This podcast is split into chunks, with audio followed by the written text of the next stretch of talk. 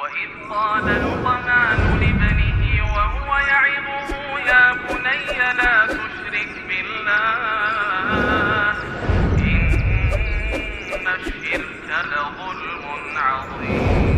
وإذ قال لقمان لابنه وهو يعظه يا بني لا تشرك بالله إن الشرك لظلم عظيم.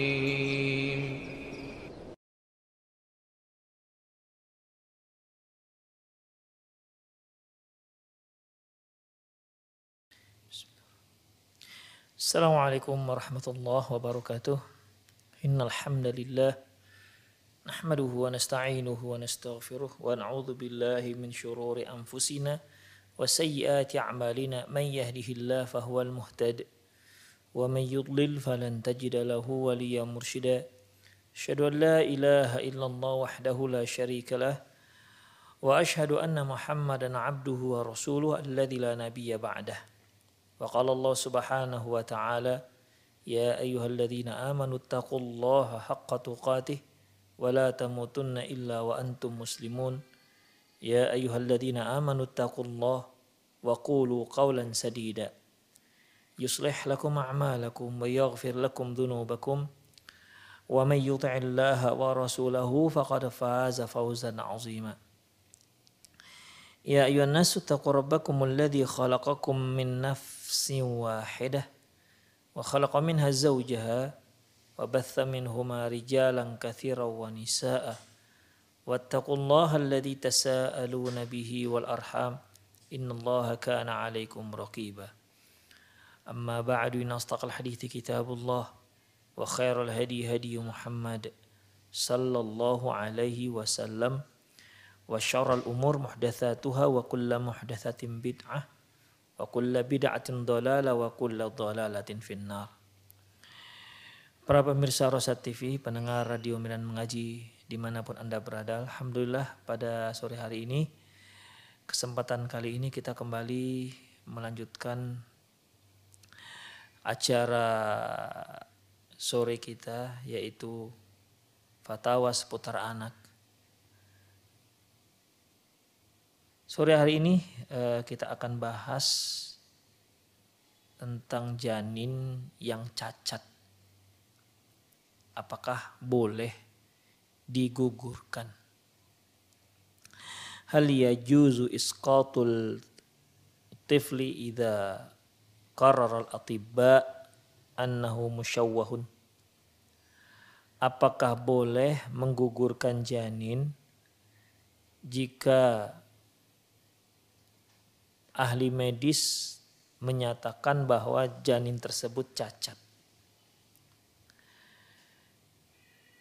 Al-kalamu an, ijha, an ijhadil janin musawwah yumkinu taqsimuhu ila marhalatain. Pembahasan tentang menggugurkan janin yang cacat dapat kita bagi pada dua marhalah, dua fase. Al-ula ma qabla nafkhir ruh idza thabata tashawwuhul janin bi suratin daqiqatin qati'atin. Yang pertama yaitu di mana janin belum ditiupkan ruh dan telah ditetapkan ya idza thabata tashawwuhul janini bi suratin daqiqatin qati'atin la taqbalu syak min khilali lajnah at-tibbiyah al-mawthuqah. Yaitu yang pertama yaitu janin sebelum ditiupkan roh di mana para ahli medis tim medis yang terpercaya menyatakan bahwasanya eh, janin ini adalah janin yang yang cacat dan itu dapat di, dilihat dengan sangat teliti dan bisa dipastikan dan tidak ada keraguan. Maksudnya begini ikhwah, berdasarkan hasil penelitian ahli medis yang yang memiliki uh, kapabilitas ilmu dan terpercaya mereka menyatakan dengan pasti ya, bahwa ini janin cacat. Ya mungkin janin yang tak punya kaki misalnya atau janin yang tak punya tangan misalnya atau mungkin tak punya tangan dan tak punya kaki hanya badan dan kepala misalnya tetapi ini sebelum ditiupkan roh. Nah, dalam kondisi seperti ini apa hukumnya kalau ini si janin digugurkan? Ingat sebelum ditiupkan roh. Wa kana hadha tasawwuh tashawwuh ghairu qabilin lil ilaji dimna al imkanatil basyariyatil mutahah lil mukhtasin. Di mana cacat ini tidak bisa diobati. Ya. Tidak bisa diobati dengan keahlian manusia pada saat itu. Artinya tidak ada teknologi kedokteran, pengetahuan kedokteran belum sampai pada tahap ataupun tidak mengetahui bagaimana cara menyembuhkan ataupun memperbaiki cacat ini. Misalnya sudah terdeteksi lah hasil diagnosa dipastikan bahwasanya misalnya ini si janin tidak punya kaki dan tak punya tangan. Dia hanya punya badan dan punya kepala. Ini hasil deteksinya. Ya. Dan belum ada seorang ahli pun mengetahui bagaimana cara menanggulangi ini. Agar si janin yang sedang ada di rahim ibunya bisa menumbuhkan eh, kaki dan kedua tangannya. Artinya tidak ada satupun yang bisa diperbuat oleh si dokter untuk menanggulangi cacat ini. Ya kalau bisa kan berarti diharapkan ketika dia lahir ataupun ketika pada uh, perkembangan janin tahap berikutnya itu sedikit demi sedikit bisa tumbuhlah bagian kaki dan bagian tangan. Tapi ini tidak ada. Fadzahir bagaimana kalau seperti ini? Jadi kalau seandainya bayi tersebut, janin tersebut cacat, dan dan itu hasil diagnosa yang bisa dipastikan oleh para tim ahli medis yang terpercaya dan tidak ada yang bisa menanggulanginya ya. Maka dalam masalah ini fadzahir jawazu isqatihi nadhran lima qad yalhaquhu min masyaqin wa su'ubatin fi hayati zahirnya boleh ya boleh janin yang belum ditiupkan roh ini untuk digugurkan menimbang ya menimbang bagaimana kesulitan sulitnya kehidupan yang nanti akan dia jalani. Ya bayangkan ikhwah gak punya tangan gak punya kaki. Wa ma yusabbibuhu dhawaihi min harajin lil mujtama lil mujtama'in min a'ba'i wa mas'uliyatin wa takalifu fi riayatihi wal i'tina'i bihi. Dan ini juga bisa menyebabkan uh, kesulitan yang akan menimpa keluarga, masyarakat ataupun yang bertanggung jawab terhadap si anak. Dan bisa saja dana yang digunakan, yang di, eh, dana yang di, diperlukan untuk merawat anak ini juga cukup besar.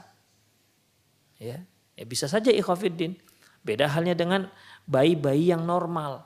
Tapi kalau untuk bayi seperti ini, ya, dana untuk perawatan pengasuhannya cukup besar. Jangankan ikhwah eh, apa namanya bayi yang cacat seperti ini, bayi yang normal saja tapi dia autis, itu cukup besar loh dana perawatannya, pendidikannya. Jadi ada pendidikan khusus untuk anak-anak yang autis. Cukup besar ikhwah. Apalagi ini anak yang tak punya kaki, tak punya tangan misalnya ini. Tentu dana perawatannya akan lebih besar. Kemudian wahada ma qarrarahu majlisul mujma' al-fiqh al-islami fi dawra fi dawratihi.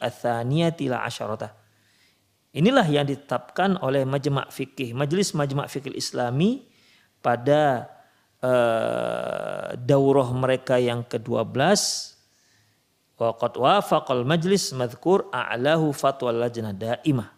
Dan hasil daripada uh, diskusi hasil daripada majelis fikih islami ini juga uh, bersesuaian dengan fatwa lajnah daimah. Demikian. Jadi ikhwafiddin uh, para ulama membolehkan. Ya para ulama membolehkan ingat ini sebelum ditiupkan roh Wa mimman qala bil jawazi aydan bisyuruti sabiqati ad-doktor Muhammad Habibi Al-Khaujah. Juga termasuk yang uh, membolehkan dengan dengan syarat-syarat yang telah disebutkan sebelumnya yaitu Dr. Muhammad Habib bin Khaujah wa Syekh Ibnu Utsaimin. Demikian juga Syekh Saleh Ibnu Utsaimin rahimahullah juga me, menyetujui membolehkan ya kalau kondisi janin seperti ini. Jadi beliau menyetujui membolehkan janin digugurkan jika dia cacat. Yang akan membuat kehidupan yang akan dia alami menjadi sangat sulit. Wal jadat wa syekh jadul haq. Demikian juga syekh pendapat syekh jadul haq rahimahumullah ta'ala. Wa amma doktor Yusuf Qardawi faqad abah isqatil janin musyawwah alladhi la tunfaqu fihi ruh. Adapun doktor Yusuf Qardawi beliau membolehkan me menggugurkan janin yang cacat yang belum ditiupkan roh bisyartin ayuth bitatasyawu bisuratil ilmiyatil muakkada dengan syarat bahwasanya cacat itu bisa dipastikan ya. bisa dipastikan jadi bukan hasil diagnosa kemungkinan ah kemungkinan dia ini cacat nggak pakai kemungkinan harus bisa dipastikan harus bisa dipastikan. Berarti ikhwah kalau nggak bisa dipastikan nggak boleh.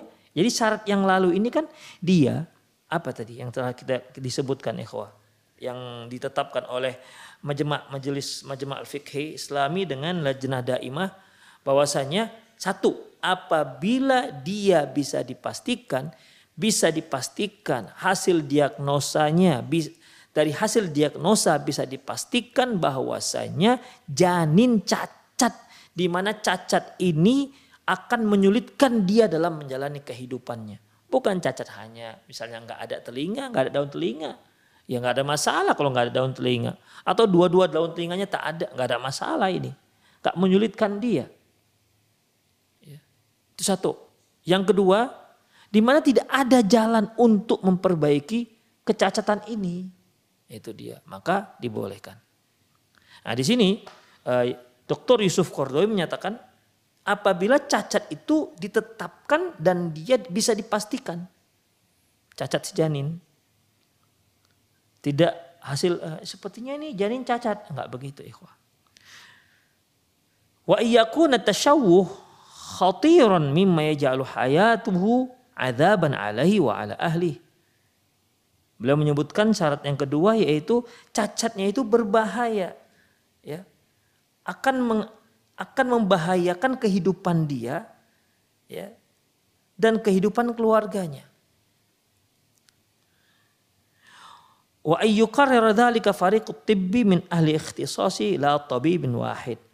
Kemudian uh, hasil analisa ini ditetapkan oleh beberapa dokter yang ahli bukan hanya satu dokter. Nah, itu dia ya. Jadi maksudnya di sini supaya eh, apa namanya? kesimpulan untuk mengugurkan janin ini benar-benar bisa dipastikan. Ya kalau dengan satu dokter saja mungkin dia salah diagnosa. Makanya tanya dokter yang lain. Dokter mungkin tim ya, tim tim medis yang memberikan hasil diagnosa yang bisa memastikan cacat dan tidak cacatnya. Demikian sehingga kalau sudah bisa dipastikan maka boleh digugurkan. Demikian. Hanya ada sedikit kendala dalam masalah ini. Ya. Apa kendalanya? Ini disebutkan oleh Dr. Tobib Abdullah Hussein Basalamah. Dr. Abdullah Hussein Basalamah yaitu eh, kepala kepala rumah sakit bahagian penyakit wanita dan penyakit wanita dan anak-anak di di kuliah di Fakultas Kedokteran Jamiah Malik bin Abdul Aziz. Beliau mengatakan ada dua masalah, ada dua kendala. Pertama, annal wasaila wa turuq allati yu'rafu biha tashawul janin tatatallabu ayyakuna madha ala ala numuil janin dakhil rahim, rahimi akthar min thalathati ashhur au arba'ata asyara usbu'an.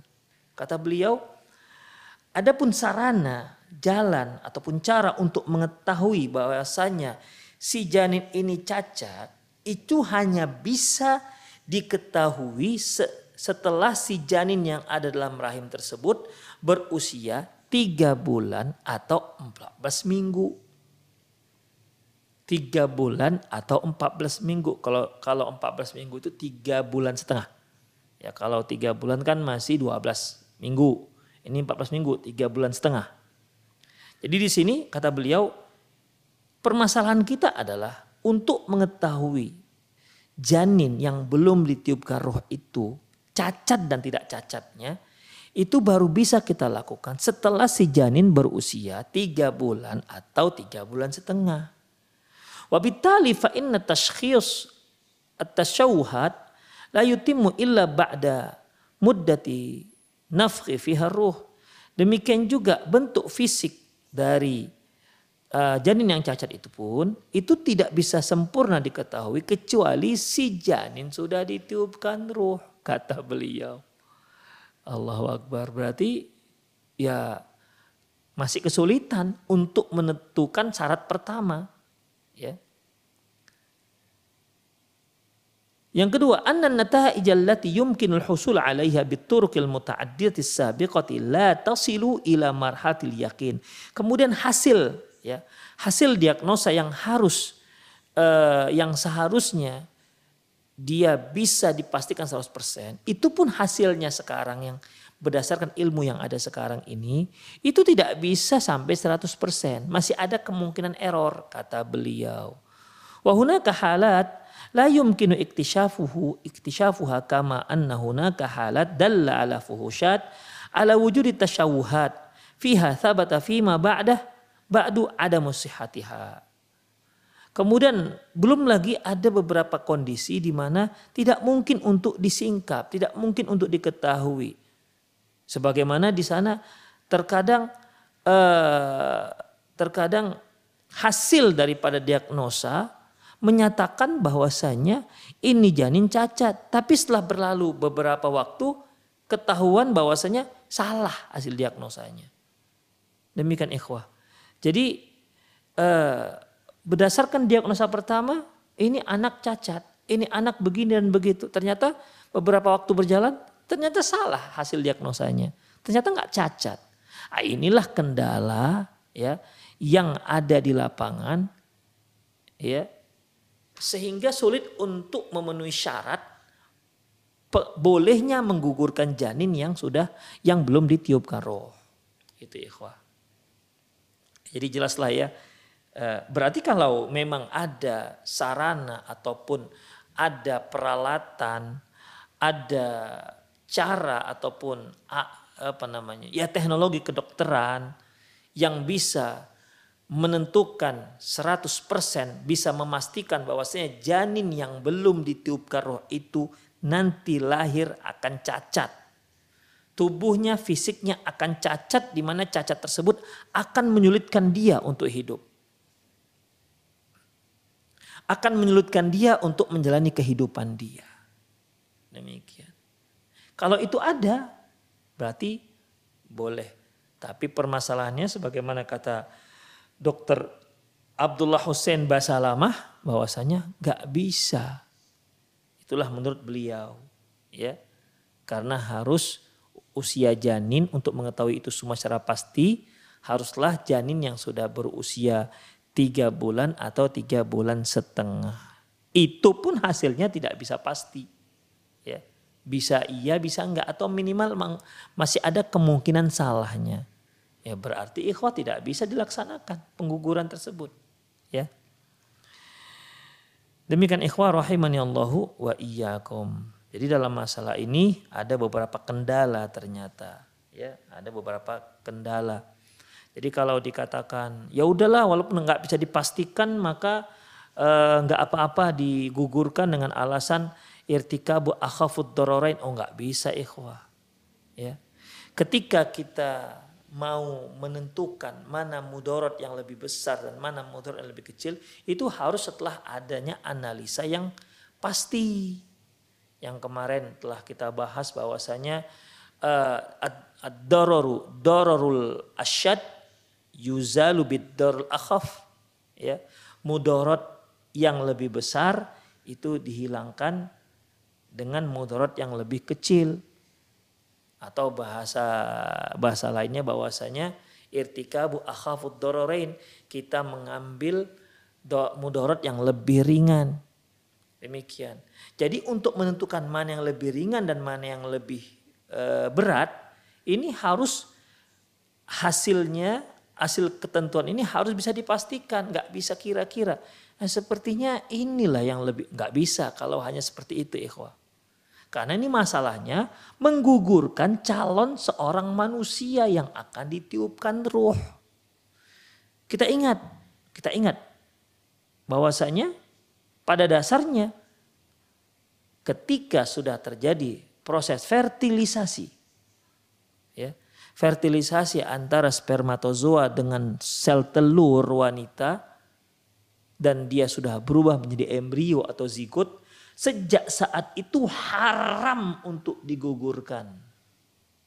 Kecuali dengan alasan-alasan yang sangat darurat. Ingat ini hukum asalnya. Ya. Adapun yang kemarin apabila mengancam nyawa ibunya itu kan pertimbangan demi pertimbangan. Yang memang ya pertimbangan itu cukup masuk akal. Nah, jadi ikhwah rahimani Allah wa iyyakum pertimbangan-pertimbangan itu mana yang lebih berat dan mana yang lebih ringan mudorotnya. Seperti kemarin ya bahwasanya majelis para ulama fatwa para ulama e, menyatakan bahwasanya ya seandainya perkembangan si janin ini lebih e, akan memudaratkan akan e, membahayakan nyawa si ibu ya dibolehkan untuk digugurkan si janinnya walaupun sudah ditiup ruh tapi harus bisa dipastikan demikian karena hidupnya seorang ibu ya menjaga nyawa si ibu itu lebih penting karena banyaknya tanggung jawab si ibu apalagi dia punya anak. Ya, kalau seandainya dibiarkan ini janin berkembang meninggallah misalnya si ibu ya, meninggal ya Allah cabut nyawanya. Maka ya itu sudah takdir Allah. Demikian yang mengatakan tidak boleh. Tapi ikhwah ya, kita harus berusaha untuk itu. Ya, makanya lebih lebih ringan mudarat dengan menggugurkan si janin. Demikian. Artinya ini pertimbangan akhafud dororain.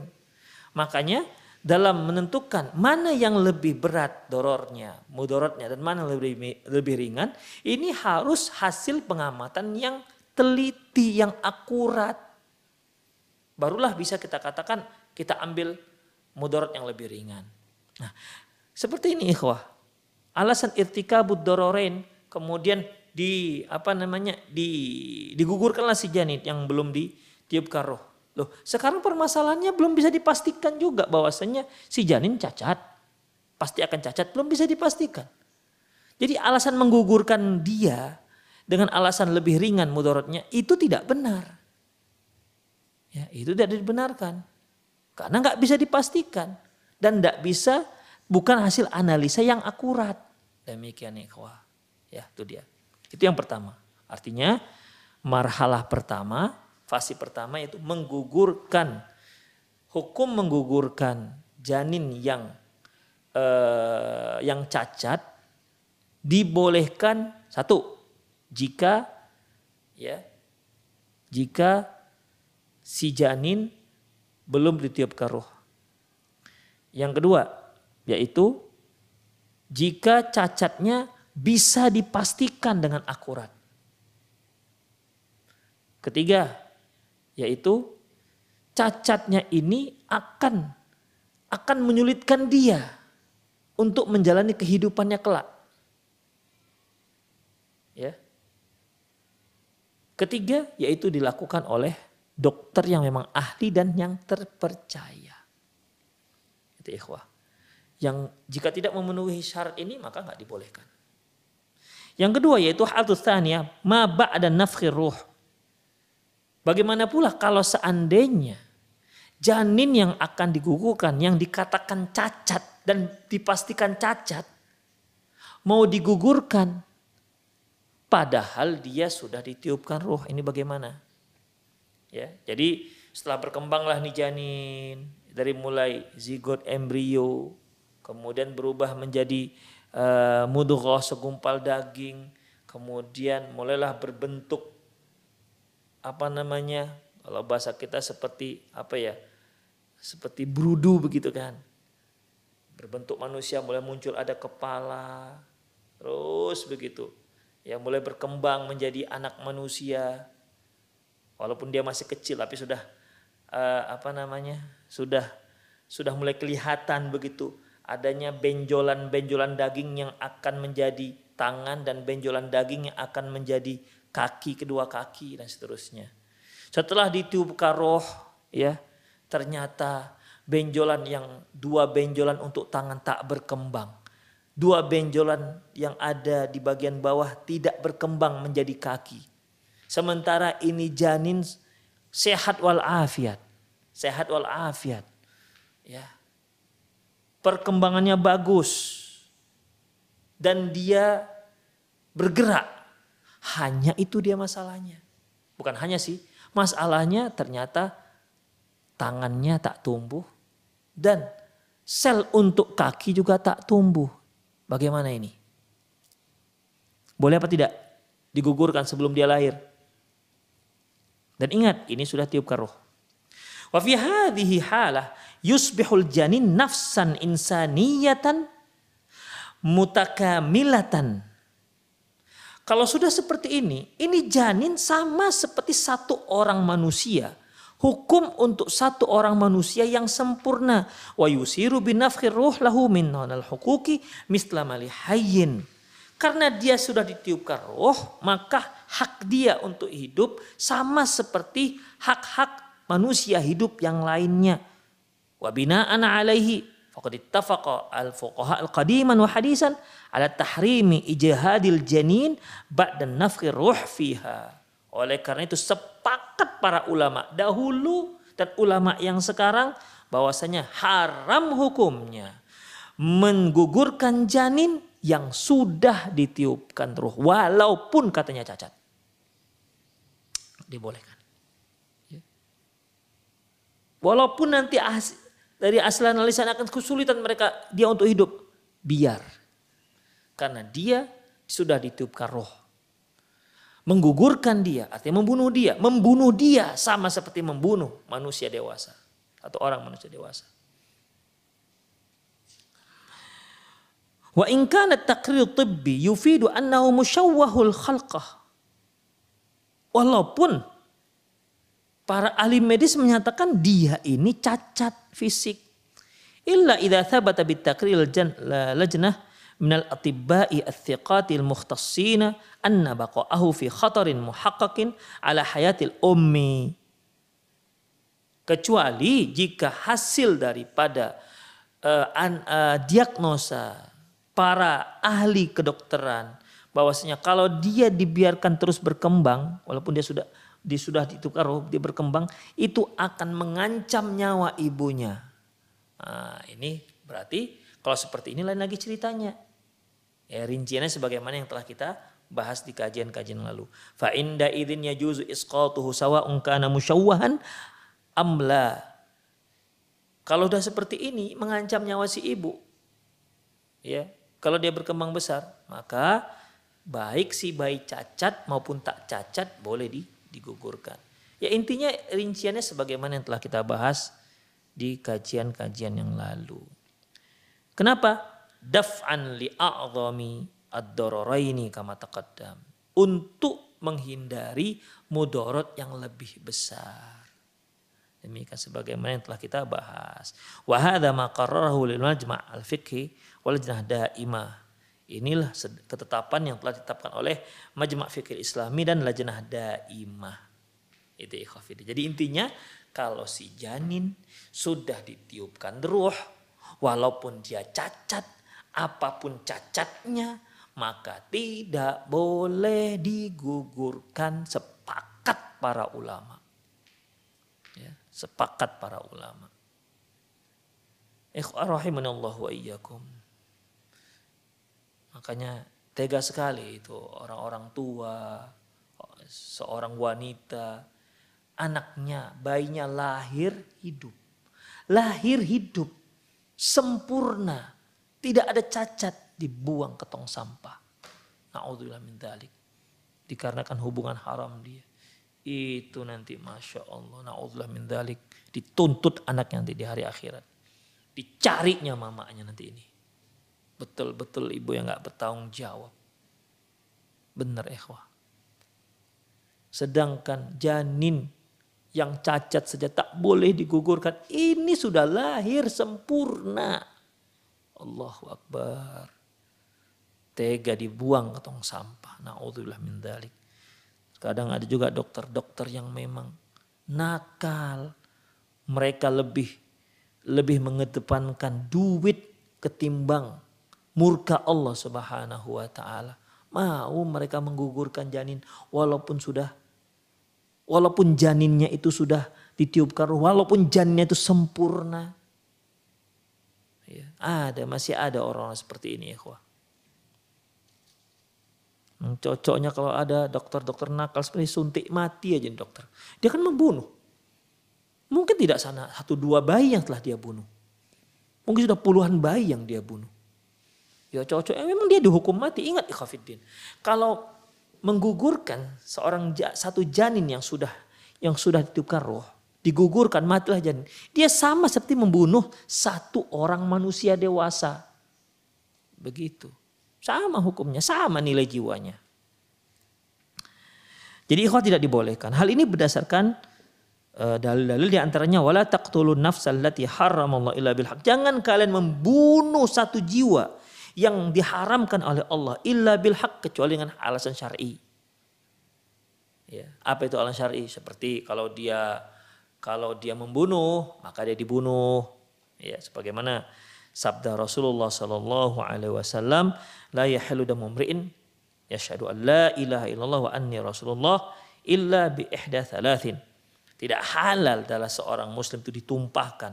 Darah seorang muslim yang bersyahadat yang bersaksi tiada ilah yang berhak disembah kecuali hanya Allah. Dan dia juga bersaksi bahwasanya Muhammad Rasulullah tidak halal ditumpahkan darahnya. Tidak halal ditumpahkan darahnya. Apalagi lenyapkan nyawanya. Saya ulangi tidak halal ditumpahkan darahnya apalagi sampai dilenyapkan nyawanya. Misalnya nih kita punya teman nih seorang muslim. Kita ambil jarum pentul iseng kita cucuk tangannya set keluarlah darah sedikit gitu. Apa hukumnya? Haram, gak halal, berdosa. Itu hanya seperberapa tetes tuh, dikit aja keluar. Iseng misalnya. Na'udzubillah min dhalik. Iseng yang diharamkan. Itu saja sudah diharamkan, apalagi sampai lenyap nyawanya. Jelas lebih dan sangat diharamkan. Makanya ikhwah Allah subhanahu wa ta'ala mengatakan Barang siapa membunuh satu orang nyawa, ya, faka'anna qatlan nasa jami'a. Maka dia seperti membunuh semua orang. Waman ahya faka'anna ma ahyan nasa jami'a. Dan barang siapa menyelamatkan satu nyawa, maka dia seperti menyelamatkan semua nyawa. Nyawa semua orang. Begitulah ikhwafidin berharga satu nyawa. Jadi tidak halal darah seorang muslim yang bersahadat ya ditumpahkan, tidak hal ditumpahkan kecuali dengan tiga hal. Yang pertama, yaitu saya buzani, seorang yang sudah berumah tangga tapi masih berzina. Wanita sudah berumah tangga tapi masih berzina dengan laki-laki yang lain. Hukumannya mati, hukuman rajam. Laki juga begitu. Sebagaimana kisah wanita Ghamidiyah dan Ma'iz bin Malik ya yang datang pada Rasulullah agar dia dihukum. Dihukum rajam oleh Rasulullah Sallallahu Alaihi Wasallam. Itulah hukumnya. Ya sudah menikah, berzina, ya maka hukumannya diikat tangannya, tutup kepalanya, kemudian dikuburkan setengah badannya di bumi, setengah lagi muncul, kemudian dilempar rame-rame sampai mati. Itulah dia hukuman bagi orang yang sudah berumah tangga dan berzina. Demikian ikhwah. Kemudian wan nafsu bin nafsi. Mereka yang membunuh, ya dibunuh. Kisos. Walakum fil kisosi hayatun. Ya ulil albab. Sesungguhnya pada penerapan hukuman kisos itu ada kehidupan. Wahai orang-orang yang mau berpikir, itu dokter-dokter yang prakteknya menggugurkan janin, janin-janin, ikhwah. Itu memang cocoknya di dipenggal lehernya itu. Dengan praktek yang nakal dia itu bukan nakal lagi kalau ini sudah sudah mujrim, penjahat besar. Menzolimi, berani dengan anak-anak yang nggak bisa apa-apa. Demikian. Ini penggal lehernya ini dokter-dokter seperti ini. Ya. Demi duit dia tega membunuh seorang janin yang sudah ditiupkan roh oleh Allah Subhanahu wa taala. Wattariku lidinihi wal mufarikul jamaah. Orang yang meninggalkan agamanya, murtad maksudnya. Dan dia menyempal dari jamaah kaum muslimin. Jadi enggak dibolehkan. Ya, digugurkan Sekali lagi, walaupun dia cacat, walaupun hasil diagnosa kalau dia lahir dengan cacat seperti ini, dia akan kesulitan untuk menjalani kehidupan. Biar kita serahkan e, nasib dia kepada Allah Subhanahu wa taala. Tapi dananya nanti akan besar. Sudah sesanggup keluarganya lah yang mendanai. La yukallifullahu nafsan illa usaha. Ya. Allah tidak membebani seseorang kecuali yang sanggup dia lakukan. Ya sama seperti berapa banyak ada kaum muslimin yang fukoro. Sementara mereka menderita penyakit yang luar biasa. Ketika ditanyakan kepada pihak rumah sakit ini harus dioperasi, mengoperasinya hak, meng, eh, apa namanya dibebani biaya sekitar 800 juta. Mungkin tumor hati apalah namanya bisa diselesaikan. Tapi operasinya mahal 800 juta. Sementara dia oh satu hari makan aja alhamdulillah dari mana dapat 800 juta. Ya sudah gimana lagi nggak bisa apa-apa. Ya menunggu nasib lah. Demikian. Ya berupaya semampu mungkin sesanggupnya. Kalau nggak sanggup mau bilang apa lagi. Doa kepada Allah lah. Ya, tergantung kepada Allah lah tinggal harapannya. Mau bilang apa lagi ikhwah? Kalau seandainya dia nggak bertahan hidup, meninggallah dia. Itu kan Allah yang mencabut nyawanya. Bukan kita menggugurkan dia. Bukan kita yang mematikan dia. Itu ikhwah. Ya.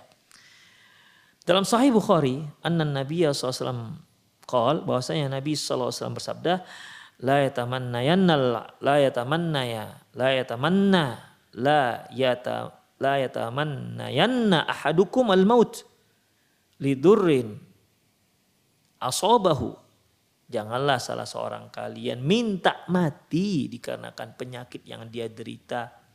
Dikarenakan musibah yang menimpa dirinya. Karena la buddha Fa in kana la buddha mutamanniyan lil maut. Kalau memang kepingin juga dia mau minta mati, maka dia mengucapkan begini, fal yakul maka dia katakan Allahumma ahini maka natil hayatu khairun li wa tawaffani in kanatil wafatu khairun li. Ya Allah, panjangkan usiaku. Jika memang usiaku yang panjang itu ya itu baik untukku. Namun kalau memang tidak baik untukku maka wafatkan aku. Jadi itu yang terbaik karena ikhafiddin. Ya. Oke lah dia sedang menderita penyakit yang mungkin tidak terperikan lagi bagi dia, tidak tahan lagi menahan rasa sakitnya. Dia nggak boleh nggak boleh minta mati. Dia paling tidak dia harus mendoakan doa ini. Ya Allah, ya Allah, panjangkan usiaku jika memang panjang usia itu baik untukku dan kalau memang nggak bagus usiaku panjang ya matikan aja. Demikian. Karena ikhafidin rahimanallahu iyyakum. Kalau seandainya dia orang yang sebelumnya bersikap buruk, sebelumnya suka berbuat maksiat. Allah panjangkan usianya. Ini sisa usianya itu bisa dia gunakan untuk bertaubat kepada Allah Subhanahu wa taala. Itu kalau orang-orang yang suka berbuat maksiat. Kalau dia orang-orang yang soleh, Dengan sisa sisa hidupnya itu dia bisa menambah pundi-pundi pahala yang akan meningkatkan derajat dia nanti di surga kelak. Demikian ikhafiddin. Jadi hanya ini yang dibolehkan. Namun ya Allah matikan aja ya Allah matikan aja nggak boleh. Jadi hanya ini, ini ini pamungkasnya. Inilah titik akhirnya. Allahumma ah ini. Ingkanatil hayatu khairun li. Wa tawaffani ingkanatil wafa khairun li. Ya Allah hidupkan aku. Jika memang kehidupan itu baik untukku. Dan jika wafat itu baik untukku, maka wafatkan aku. Itu ikhwah. Ya hanya itu dibolehkan. Wal hadis rajul ladzi kanat fi bihi artinya ikhwah ini maksudnya apa? Ya, artinya orang yang sakit menderita sakit yang tak terperikan dia lagi, itu aja nggak boleh minta mati. Padahal orangnya ya, orangnya yang merasakan, dia yang nggak tahan lagi menderita sakit itu. Kalau janin ini kan masalahnya orang lain yang yang mengurungkan dia. Ya, kalau dia dia lahir cacat, Kan bisa saja bagi dia nggak nggak masalah kehidupan dia. Demikian ikhwafiddin. Ya. Jadi di sini maksudnya maksud uh, lajnah daimah berdalilkan ini artinya sedangkan yang cacat ataupun yang menderita sakit yang tidak tertahankan lagi mereka aja nggak boleh minta mati. Itu dia. Apalagi masalah janin ini orang lain mematikan dengan cara menggugurkan tentu lebih tidak dibolehkan. Wa hadis rajul ladzi kanat bihi jirah faqatala nafsah. Demikian juga seorang laki-laki yang yang mengalami luka berat ini ketika perang ya, luka parah, gak tahan dia mena, apa namanya menahan luka parah tersebut, akhirnya dia bunuh dirinya. Faqala Allah taala akhirnya Allah mengatakan badarani abadi binafsih faharamtu al jannah. Hambaku telah mendahuluku dengan membunuh dirinya, maka aku haramkan untuknya surga. Marah Allah Subhanahu wa taala. Itu orang yang menderita, yang dia merasakan rasa sakit sendiri. Dia saja tidak boleh membunuh dirinya. Dia saja yang punya diri, dia yang punya diri, dia yang punya nyawa, dia yang sakit, dia nggak boleh minta mati, apalagi sampai membunuh dirinya. Itu saja nggak dibolehkan. Allah haramkan orang ini masuk surga. Gimana dengan orang-orang yang malah membunuh si janin? Tentu ini lebih besar lagi dosanya ikhwah. Demikian ikhwah Allah wa iyyakum. Hadis ini diriwayatkan oleh Imam Bukhari dari Jundub radhiyallahu anhu. Itulah ikhwah azani Allahu wa iyyakum. Mimma yadullu ala anna qatlan nafsi jarimah walau kana al-insanu qad yai'as min hayatihi wal wa'id wa qad rada fi haqqi man qatala nafsah wa yashmulu man qatala ghairah idha'afan wa likaunihi ya'is min hayatihi dari hadis-hadis yang telah kita sebutkan tadi yaitu menunjukkan haramnya membunuh jiwa. Walaupun yang membunuh tersebut ya dirinya sendiri karena dia sudah putus asa akan kehidupannya. Tapi begitu pun Allah ancam dia haram masuk surga. Ya, itu bagi orang yang membunuh dirinya. Bagi, dan ini mencakup orang yang membunuh orang lain. Kalau dia membunuh dirinya saja sudah diharamkan masuk surga, bagaimana kalau dia membunuh orang lain? Tentu, tentu lebih parah. Orang lain ini pula yang putus asa terhadap kehidupan si si orang lain itu. Ya. Si A melihat si B. Si A ini putus asa melihat kehidupan si B. Sehingga dibunuh si A si B. Allahu Akbar. Dia pula yang menentukan kehidupan orang. Misalnya seorang ayah, ya, seorang ayah dia susah. Dia susah. Dilihatlah anaknya. Sedih dia. Udahlah daripada kau susah nanti hidupnya nak.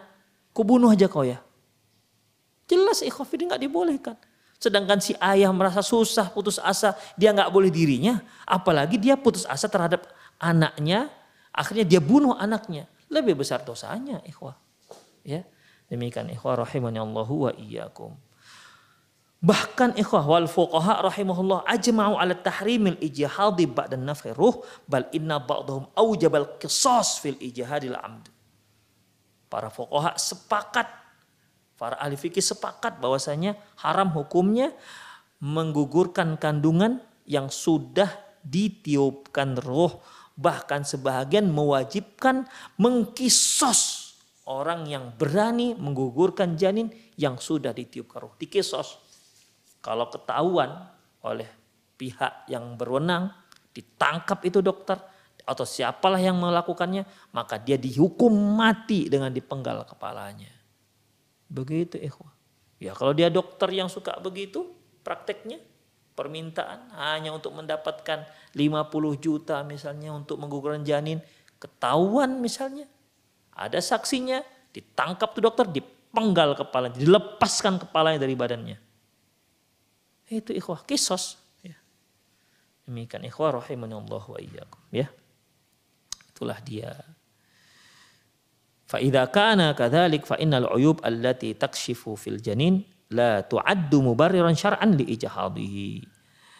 Berarti ikhwah cacat yang ada pada yang diketahui dari si janin yang sudah ditiupkan roh itu tidak bisa dijadikan alasan untuk menggugurkannya.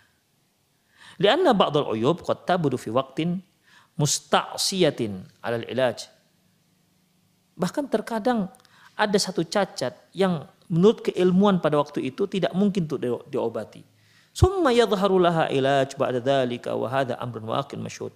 Tapi setelah berkembangnya ilmu pengetahuan, akhirnya didapatilah cara ataupun pengobatan bagaimana cara menanggulangi cacat tersebut. Dan ini bisa disaksikan sendiri ikhwah. Berapa banyak penyakit-penyakit yang tadinya nggak tahu apa obatnya sekarang sudah diketahui obatnya. Demikian ikhwah rahimanallahu wa iyyakum. Itulah intinya bahwasanya ya tidak intinya itu ikhwah kalau si janin belum ditiupkan roh maka syarat yang telah kita katakan boleh digugurkan dengan syarat yang telah kita katakan. Tapi kalau si janin sudah ditiupkan roh maka tak boleh tutup pintu alasan apa pun tidak dibenarkan untuk menggugurkannya. Ya, tidak dibenarkan. Demikian ikhwah. Kemudian Wa minal qawaidi asasi allati wada'atha asy-syari'ah al-himayati li himayatil janin di antara kaidah yang penting yang diletakkan syariat untuk melindungi janin ikhwah eh, yang lalu kan telah kita pelajari kaidah-kaidah dasar di mana itu semua untuk melindungi janin ya. Yang pertama yang lalu yaitu eh, ketika seorang suami mendatangi istrinya maka dia membaca Bismillah Allah majini bisyaitan wajin bisyaitan marzaqtana yaitu untuk melindungi si janin si si apa namanya si si bayi ya, dari apa namanya dari gangguan setan. Kemudian yang kedua membunuh hewan-hewan yang membahayakan bahkan menggugurkan janin ya seperti tufiatain dan abtar. Hewan uh, ular yang ada garis duanya di punggungnya atau ular abetar yang ekornya pendek. Kemudian juga kemarin ikhwah apalagi ya itu yang itu yang kedua, yang ketiga yaitu dibolehkannya wanita yang hamil dan wanita yang sedang menyusui untuk tidak berpuasa. Ya, dibolehkan. Demikian. Dan dia bisa membayar fidyah. Itu yang ke tiga ya kemudian yang keempat kemarin yaitu apabila seorang wanita yang sedang hamil eh, apabila seorang wanita melakukan hubu, melakukan hubungan haram hingga dia hamil maka tidak boleh pihak yang berwenang menghukum mati si wanita tersebut jika dia seorang yang sudah berumah tangga. Gak dibolehkan. Bahkan kalaupun dia masih gadis, ya belum berumah tangga, nggak boleh dicambuk 100 kali. Karena apa? Dia sedang hamil, dibiarkan dulu dia dia melahirkan, kemudian dibiarkan dulu menyusui. Untuk apa? Ikhwah, ingat, kesalahan ada pada ibunya, bukan kesalahan ada pada pada anaknya. Demikian ikhwah. Itu yang keempat. Kemudian ikhwah Allah wa iyyakum. Yang kelima yaitu uh, syariat menetapkan hukuman bagi orang-orang yang orang-orang yang menggugurkan kandungan. Seperti yang kemarin telah kita bahas bahwasanya mereka yang ber, ada dua orang ibu yang bertengkar akhirnya pukul-pukulan yang satu hamil yang satu gak hamil yang gak hamil mukul perut si lawannya si ibu yang lain padahal si ibu sedang hamil gugurlah dia maka ibu yang memukul kena hukum ya kena hukum yaitu berupa uh, diat dan dan ghurrah. Itu yang kelima. Ah, yang keenam ini ikhwah yaitu al amru bi ikhrajil janinil hayy idza matat hamil bihi yaitu perintah syariat menetapkan memerintahkan untuk mengeluarkan si janin yang hidup itu jika si ibunya sudah meninggal dunia. Ya, mungkin apa ya si ibu sudah hamil besar, hamil tua 9 bulan, kemudian dia apa ya naik kapal misalnya atau naik naik perahu atau naik ferry, qadarullah ferinya terbalik ya. Di di lamun ombak meninggallah si ibu. Sementara bayinya masih hidup dapat ibu sudah meninggal. Sementara bayinya masih hidup maka syariat memerintahkan untuk menyelamatkan si si bayi. Karena kalau dibiarkan dia dalam perut ibunya, bayi akan meninggal juga. Makanya diselamatkanlah si bayi dengan cara membedah perut si ibu yang sudah meninggal tersebut. Padahal kan ikhwah pada dasarnya nggak boleh kita menyakiti si mayit. Sebagaimana sabda Rasulullah, kasri azamul mayit ka kasri hafi fi hayatihi. Yaitu mem, uh, mematahkan tulang mayit itu sama seperti hukumnya sama hukumnya seperti mematahkan tulang dia seperti uh, ketika dia di saat masih hidup. Demikian ikhwah. Ini akan kita bahas pada satu soal. Satu soal khusus tentang pembahasan bolehkah perut seorang ibu yang sudah meninggal itu dibelah demi menyelamatkan bayinya janin yang sudah uh, yang masih hidup, kalau dibolehkan apa pertimbangannya? Insya Allah akan kita bahas pada kajian yang akan datang. Insya Allah. Tetaplah ikuti uh, kelanjutan daripada serial uh, fatwa seputar anak. Insya Allah. Demikian ikhwah aku lu qouli hadza wa astaghfirullah. Wa muslimin innahu wal ghafur.